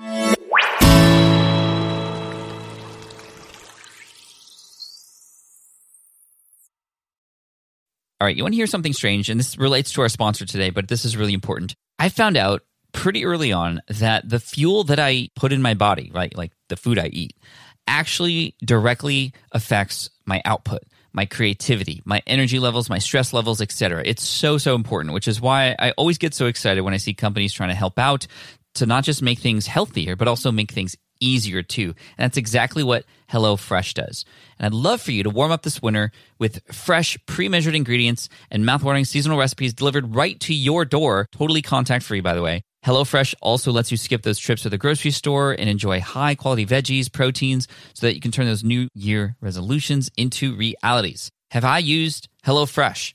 Yes. And I love it not just because it's healthy and it's easy, but also it brings the family closer together. I have young kids, I can get them involved. All the stuff is pre-measured, so we don't have to like have all this extra stuff, no food waste. It actually cuts down on bills, it's affordable, it's great. They have something called Easy Eats offerings, which has tons of quickie, easy meal solutions. Yes, I said quickie, like oven ready and 10 to 20 minute meals, perfect for your busy schedule in case you're running around and, and, got lots of stuff to do. And they offer flexibility. So you can customize your orders every week. You can change your delivery days or food preference, and you can skip a week if you want. So I highly recommend it. You can check it out. And guess what? You can get 10 free meals.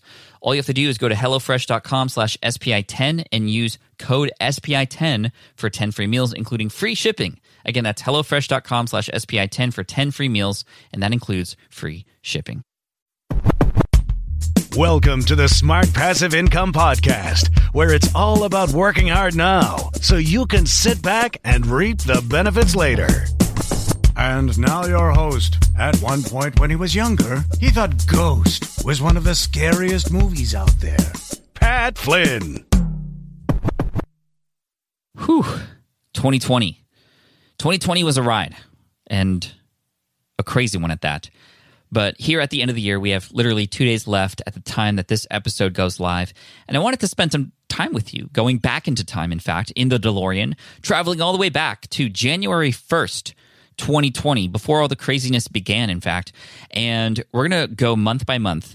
And I'm just going to recall some of the conversations, some of the lessons, some of the challenges, some of the struggles, some of the things that we've overcome, some of the possibilities, some of the opportunities that have since come around during this year.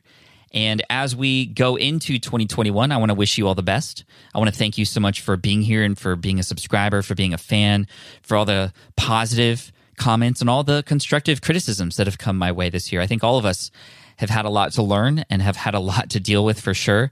And of course, it is those who understand that no matter what happens, that there are possibilities, that there are opportunities. Those of you who have taken on to those and taken hold of those opportunities, I want to congratulate you. And that doesn't mean if you didn't, that all is lost. Because guess what's coming around the corner? A brand new year, 2021. And I'm looking forward to spending it with you. We have a lot of great episodes coming your way. In fact, somebody who is one of the only podcasts that I listen to. He will be coming on the show at the first of the year. He's a surprise guest, and I'm really excited to share how he's been able to combine both podcasting in the audio format that we all know and YouTube. And in fact, his YouTube channel is doing even better than his audio podcast. And again, like I said, he's somebody that I listen to daily. I can't wait to introduce him to you, as well as the many, many guests that we've already had on to record and are ready and edited and coming your way. So if you haven't yet done so, make sure you hit that subscribe button. But I want to go back in time. I want to take the DeLorean back to January 1st and month by month. I just want to kind of go over the the set list if you will and some of the highlights. I mean, every episode had highlights for sure. And of course, you can always go to any of the sessions. You can go to smartpassiveincome.com to check out the archive or even the archive inside of the app that you're listening to right now. But I wanted to remind you about some of the things that we discussed, some of the challenges that we've had, and the topics that we discussed. In case you want to go back and listen to them, we may pull in clips from these episodes as well if there are any special moments, and I can't wait to share them with you. So let's, in fact, go back to January 1st, where we had a conversation with a very, very well known author. His name is Patrick Lencioni, very sort of Italian, right? Lencioni. I don't know if that's in fact how you pronounce it, but what I can pronounce is the fact that his book, The Five Dysfunctions of a Team, it was one of the best reads that I've had in the past couple years. Most useful for me, especially as a new leader for a new team. We ended up acquiring a company to take on that team and actually hire them as employees for Team SPI. It is now known as SPI Media. Flynndustries has branched off and it's become the YouTube channel, my books and, and my workshops, my coaching, anything that I do specifically, just me, is at Flynndustries. SPI Media is now this company, and you have gotten to meet several of the other team members this year. from Matt to everybody has stepped up this year on Team SPI. And a big shout out to Team SPI for continuing the mission to support you, the entrepreneur, and help you get closer to achieving your goals and making it easier for you and making you feel connected and, and, and hopefully a sense of belonging with that as well. But episode 404 with Patrick Lencioni was so good. And I had so many comments. I mean, it was a perfect way to start the year because I know a lot of you had been building your teams too. And if you are going to build your team in 2021, that's definitely one to listen to. His book, The Five Dysfunctions of a Team, we in fact read it as a team before I brought Patrick on the show. And that was just like, that was just solidifying everything that we had learned together as a team reading his book. And what this book tells you are different scenarios and ways and things that teams must have in order for the teams to work. And if there's not trust, if, if there's not, you know, I'm not going to cover the book specifically here, but again, I would highly recommend reading the book and listening to that episode. We do cover all five of those dysfunctions. And I remember just such a professional conversation that we had, and Patrick having so much experience helping Fortune 100 companies, Fortune 500 companies, and so many of our friends. Definitely one to follow for sure. Mid month in January, we also spoke about email marketing. Email marketing was a big component of the year. We had launched our course that we had beta tested at the end of 2019 called Email Marketing Magic. And then we launched it publicly at the beginning of 2020. And we had some podcast episodes to support that. In fact, episode 406 was about the seven do's and don'ts of email marketing success. So we talked about 14 things essentially, seven things you should do and seven things you shouldn't do. And if you haven't yet started your email, you have to do it in 2021. I can't I mean, you know what? I've had the pleasure of watching a lot of my friends get very very adamant about things they truly believe in and how much their brand has grown because people become you know sensitive to what they preach and what they say and what they become known for and i have to say that there are two things i mean there's many things that i say but there a requirement to succeed in business today, in my opinion, is having an email list. I'm also very adamant about building super fans and not just focusing on the numbers and uh, you know the credit card numbers behind each of those numbers and the potential subscriber, reader, follower, listener, viewer, but the human behind it too.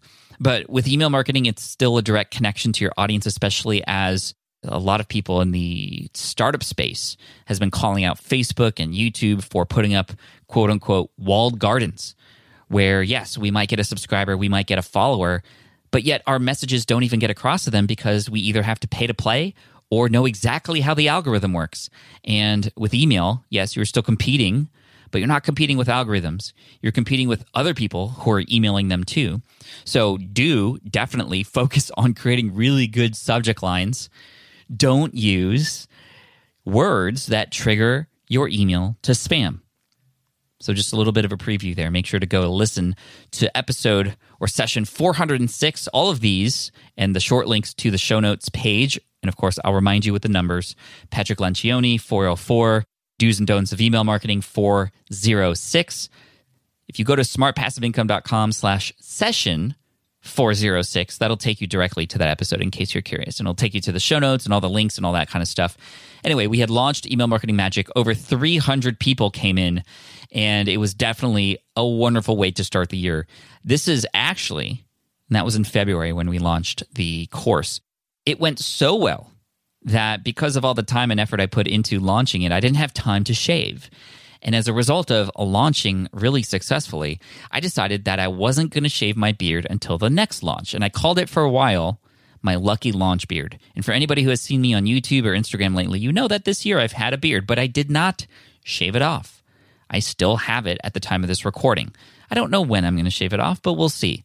But this thing that became the lucky launch beard eventually turned into the COVID beard. And myself and several other people have since grown beards. And first of all, I didn't even know it was possible for me. Anyway, enough beard talk. Let's talk about February. So we had this very successful launch, but amidst the podcast archive during this time, on February 12th, episode 410, we invited a man on the show. His name, Mark Bowness. And Mark had a very, very emotional story He is known for helping people build tribes, especially on Facebook, having communities and using Facebook groups to grow them. I highly recommend if you are involved in creating Facebook groups and you want to really understand what it's like to build the culture there and, and, and have a sense of belonging and tribe, which is, of course, what I talk about in my book, Superfans, quite a bit. And he takes it to a whole new level. He was very close to taking his life at one point. He was rock bottom. The title of the episode, How Building a Tribe Took This Man from Rock Bottom to massive business success. And Mark, who is out of Australia, had done some amazing things to bring people together. And as a result, was not just able to save his own life, but save other lives too. And that was a very emotional story. It's just coming to mind as I'm looking at the list of episodes that came out this past year. Then in March, March was a interesting time. We had launched Power Up Podcasting again, and that was really exciting. Mid launch, and this was right after social media marketing world. I'd just seen my best friend Chris Ducker and everything was fine. They were just talking about at the event, you know, hey, fist bumps and elbow bumps only because this thing is happening over in China.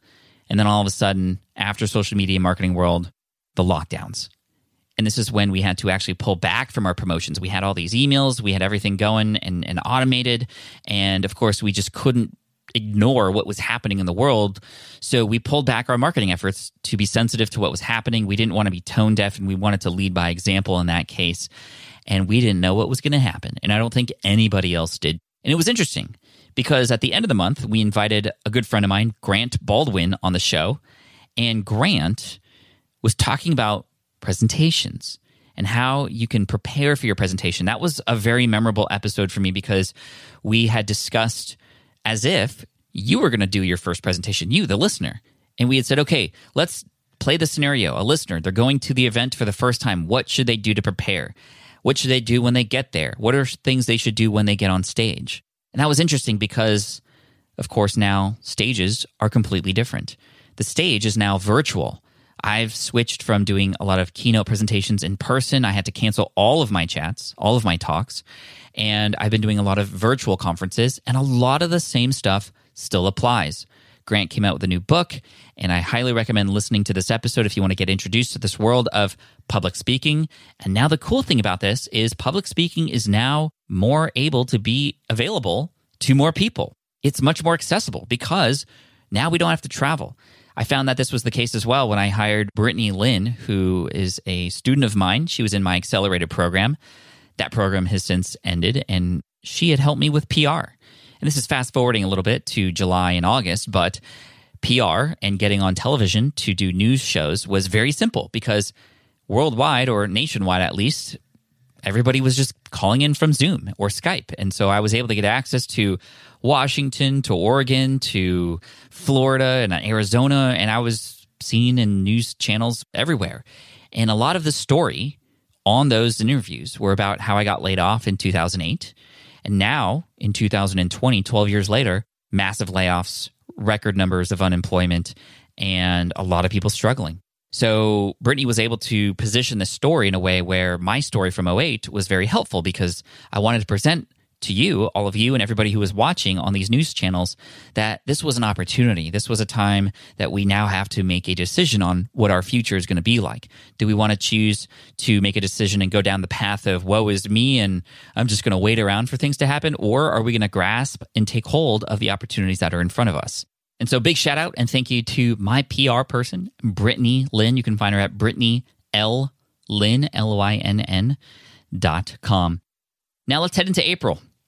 April, things were getting kind of crazy again.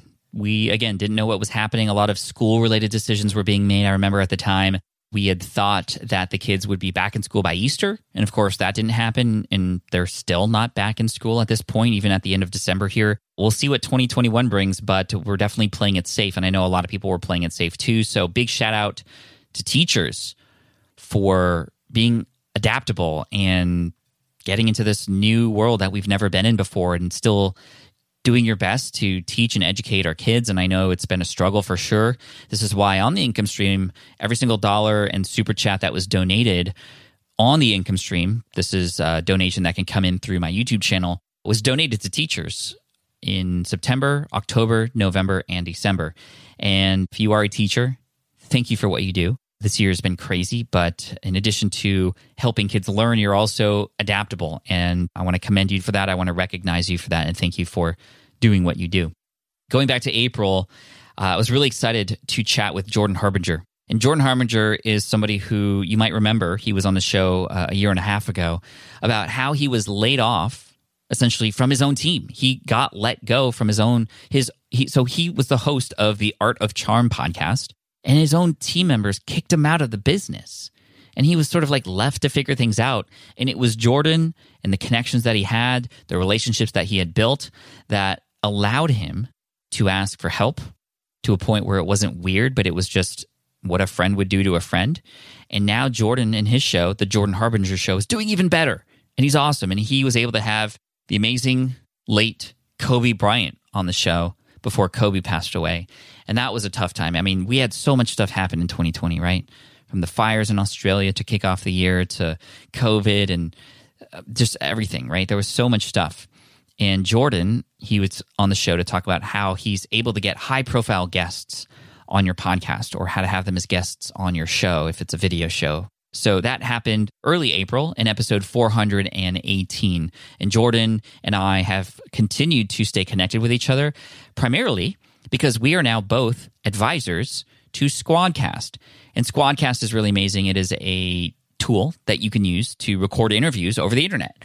And it's cool because it's very simple to use. It records the highest quality audio, way better than Zoom, way better than Skype. It's what I use to record all my interviews, and I re- highly recommend checking it out. If you do want to check it out, smartpassiveincome.com slash squadcast.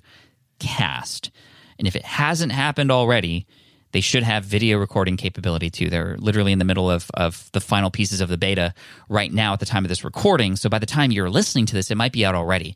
And Jordan and I are a member of a team of advisors there who are offering our help. And it's a tool that I use all the time. And I absolutely, absolutely love it. Now let's go to May. In May, we had some really, really amazing women on the show. And to start off the month, we had Prerna, who in fact was somebody who helped me with the copywriting on some of my sales pages. So if you are looking to sell something, you might want to know, well, what should you do on a sales page? And we talk about uncommon sales page components. So a lot of people talk about, okay, the headline and we structured it and, you know, it's supposed to connect with people. Okay. But there's so many other parts of the sales page that are often overlooked. There's a lot of information that you could find about those other things. But this is the only place where you can find information about things like how to actually properly share and when to share the guarantee, how to show proof about the thing that you are selling so that the person on the other end will be more confident in the purchase. So make sure to listen to episode 423, 423 with Prerna from contentbistro.com. And then the week after that, we had Ann Handley a fan favorite. In fact, somebody who had been asked, or many of you had asked me to have her on the show. And I'm so grateful for that because she was such a joy.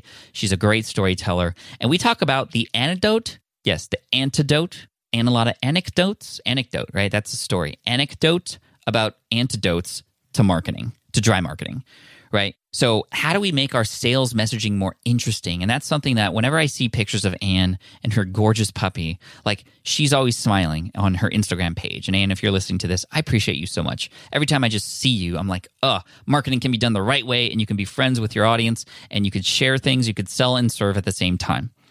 And that's a message I think we all need to hear. And again, those two are a pair 423 with Prerna and 424 with Ann Handley. Those two work hand in hand. I don't know if they even know each other, but those two podcast episodes for sure. Because 423, specific things about the sales page that aren't talked about very often. And 424, hey, let's make our marketing messages more fun and more connecting, more engaging. Ann Handley, you're amazing. Thank you. Then June came around, and we had some of the most important episodes that we've ever published. In fact, these are podcast episodes that should have been published a long time ago.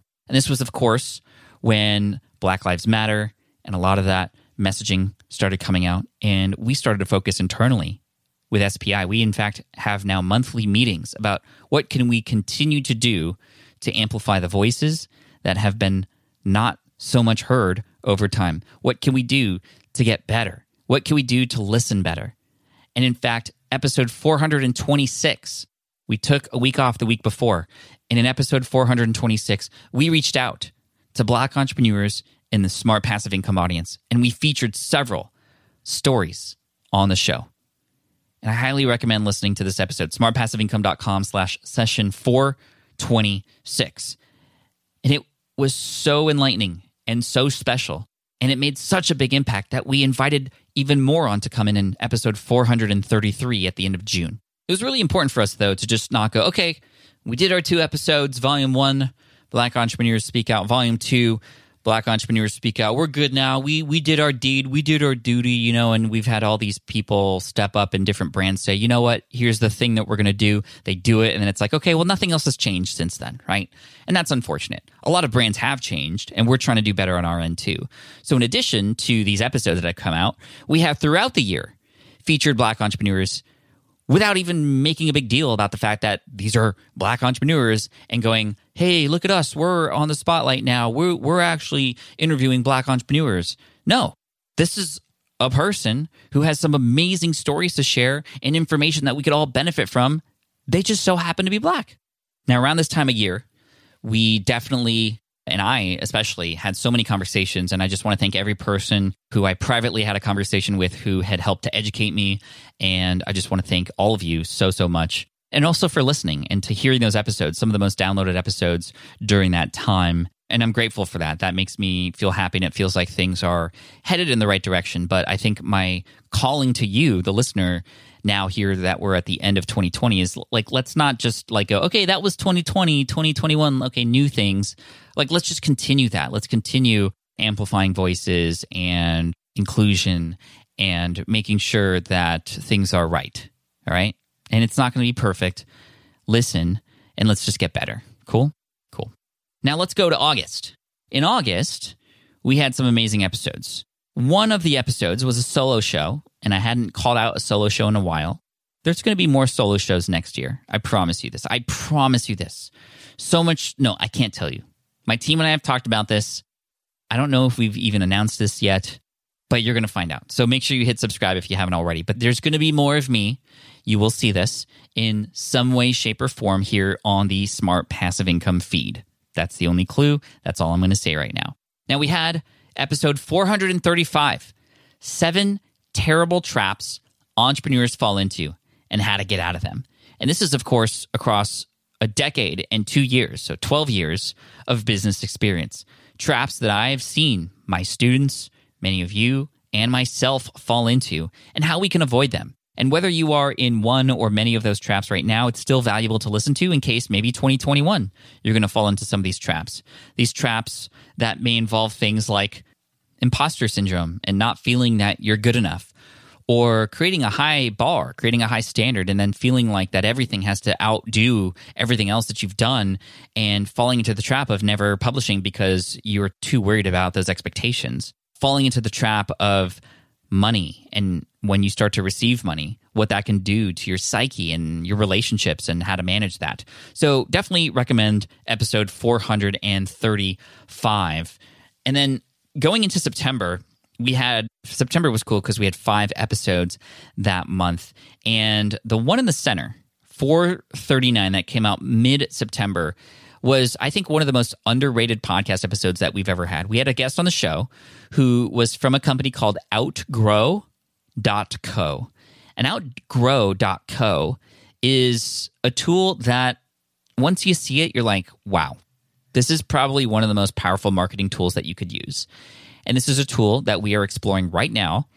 And this allows you to create quizzes and calculators.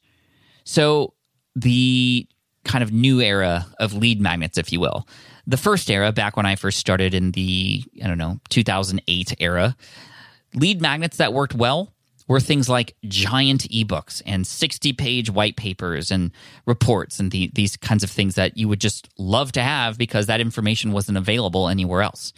Now, there's too much information. So, what had been working for a while are quick, consumable lead magnets, cheat sheets, quick start guides, those kinds of things, right? One page, two page resource PDFs. Now, those are becoming abundant. They're becoming something that people just see and they're like, oh, not another one of those. Now you could still make them work, make them great, have good messaging, sell them, sell them, sell the message and have them subscribe to get it, not sell, like have them pay for it. But the new wave of opt ins or lead magnets is through a quiz or through a calculator, something where there's actual results in some way, shape, or form. You enter these numbers, you get this result. Now you can do something with it and you can tell them what to do with wherever they end up, right? You do a quiz, you are a Disney princess, Rapunzel, and now that you are Rapunzel, and I say that because, you know, BuzzFeed has a lot of those quizzes. Well, not the best transition, I will say, but I tried. But these quizzes are very popular, and especially if you propose a question that people want to know the answer to, right? And this is why this episode, episode 439, was called the number one most underrated way to grow your email list. So if you have been doing lead magnets, if you have been, you know, creating ways to get people into your email list, um, besides webinars, I still think webinars are key to growing your list because you get a different kind of person joining your list. But if you've been trying your normal traditional lead magnets and they're not working, a quiz that answers a question that people really want to know the answer to or how they relate to that question can go a very, very long way. Then at the end of the month, we had a recurring guest. I think one of our top recurring guests on the show had heard a ton of feedback because every time this person comes on the show, it's just, he's just bang on with information. And he comes from a different perspective, especially from his degree in psychology. And although he is a Stanford grad, I still talk to him because Cal, which is where I went to school, UC Berkeley, Stanford was our rival, and I was brainwashed in the marching band. I still am.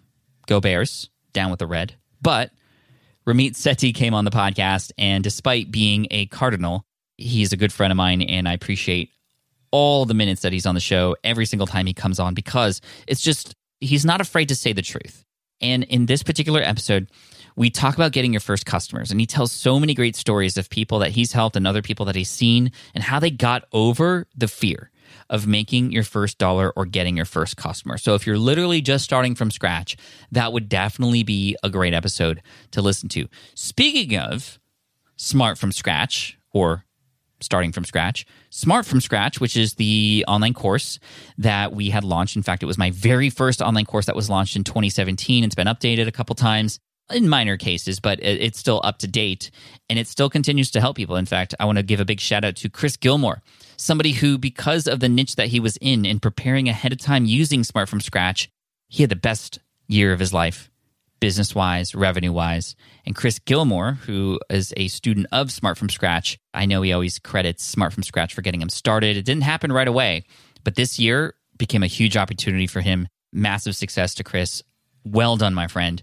Anyway, Smart from Scratch, when the pandemic hit from March, I don't know, 20, essentially, to November 1, we had given away Smart from Scratch. It was a $249 course that we decided to give away for free because we wanted to help people use this opportunity during the pandemic to start something new.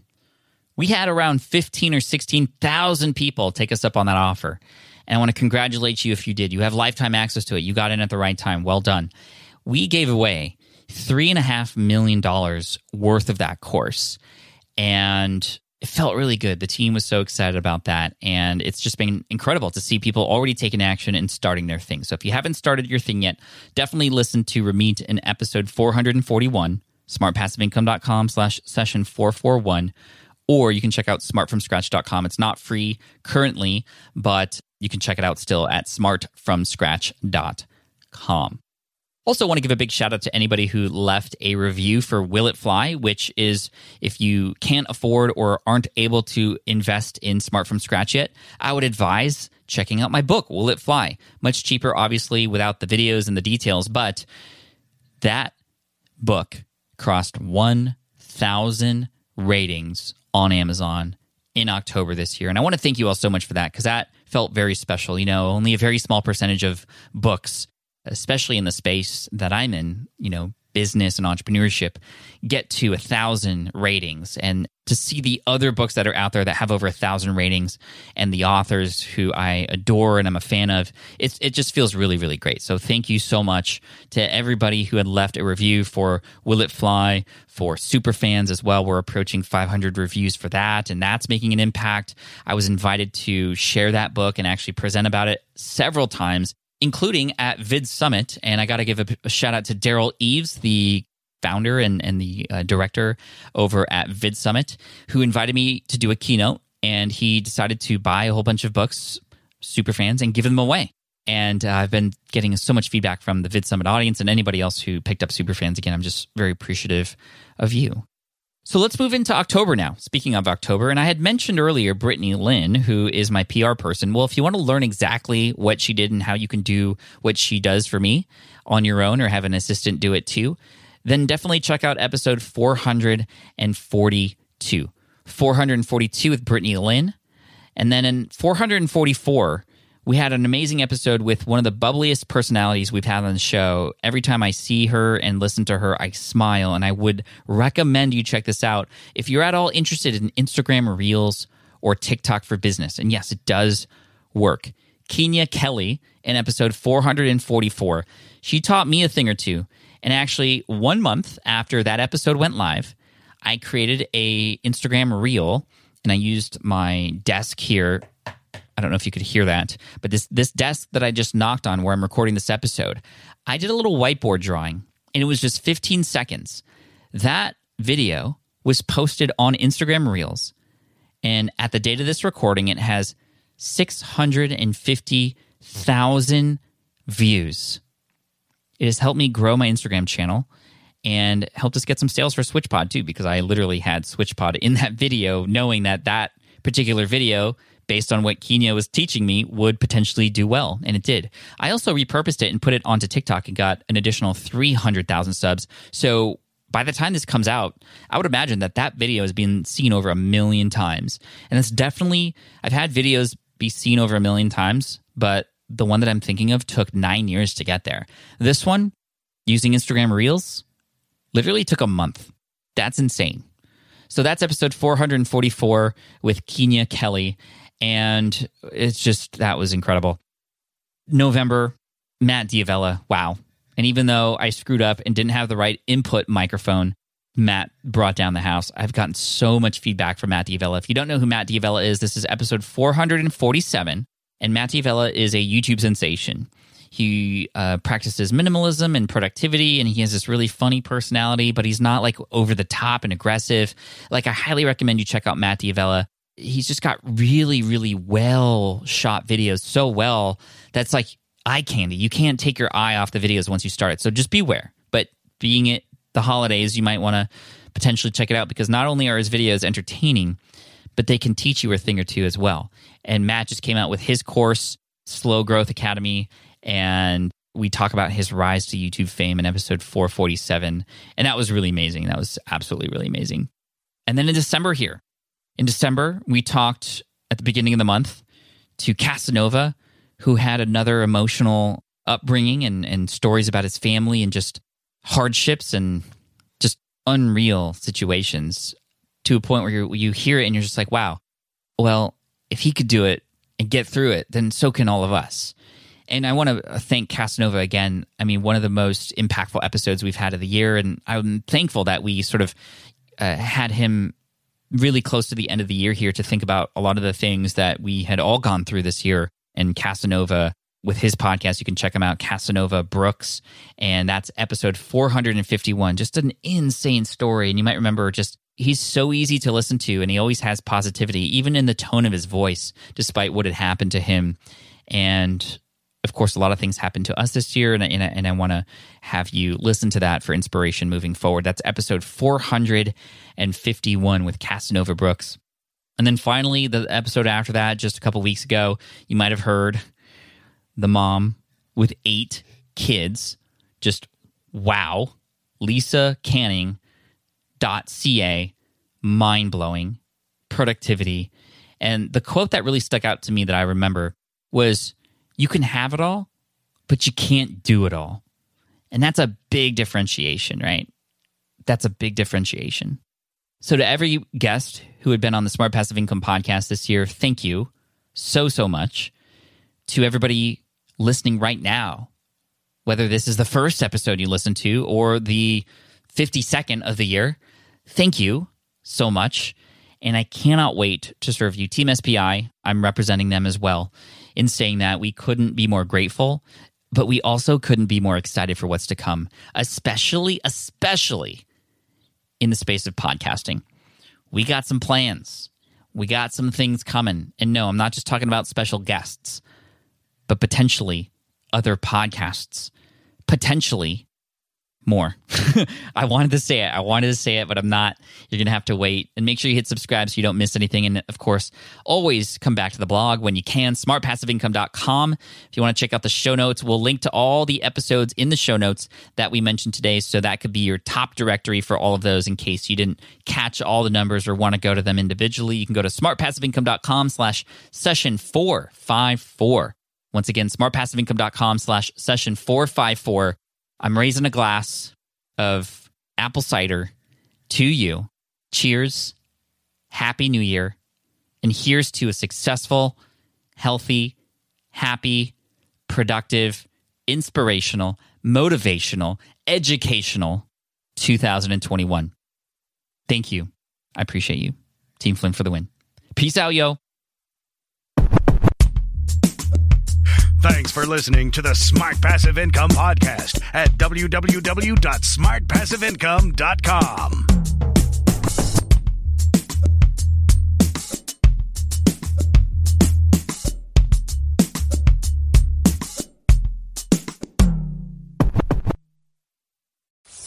Follow us on Facebook, Twitter, and Instagram.